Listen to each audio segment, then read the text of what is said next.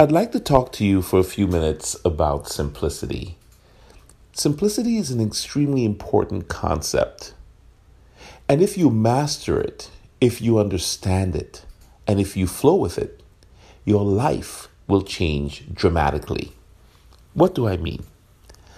I'm saying to you that life, as Confucius said, is fairly simple, but that we, as human beings, make it complex.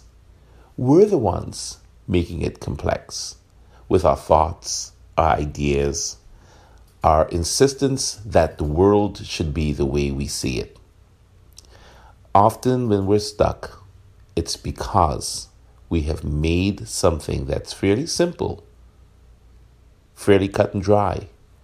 We've made it complex. Think about that. Think about something you're trying to achieve that you find difficult. And you'll see after some research and some reflection that you may be complicating matters, that the answer may be extremely simple. Some action you have to take, some decision you have to make, some resolve that you should implement right now.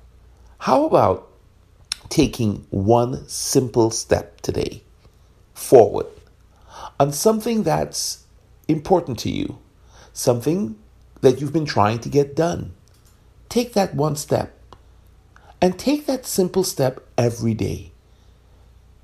Often, progress and getting to the next level in life is about doing the routine, the simple things, keeping it simple.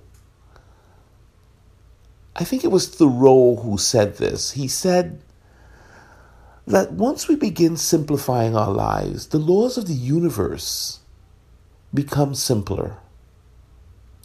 And solitude is no longer solitude. Poverty no longer poverty, nor weakness, weakness. Simplicity is the, the synthesis of wisdom and experience. Often the most complex things come out of the simplest things. A whole universe out of an atom an oak tree out of an acorn.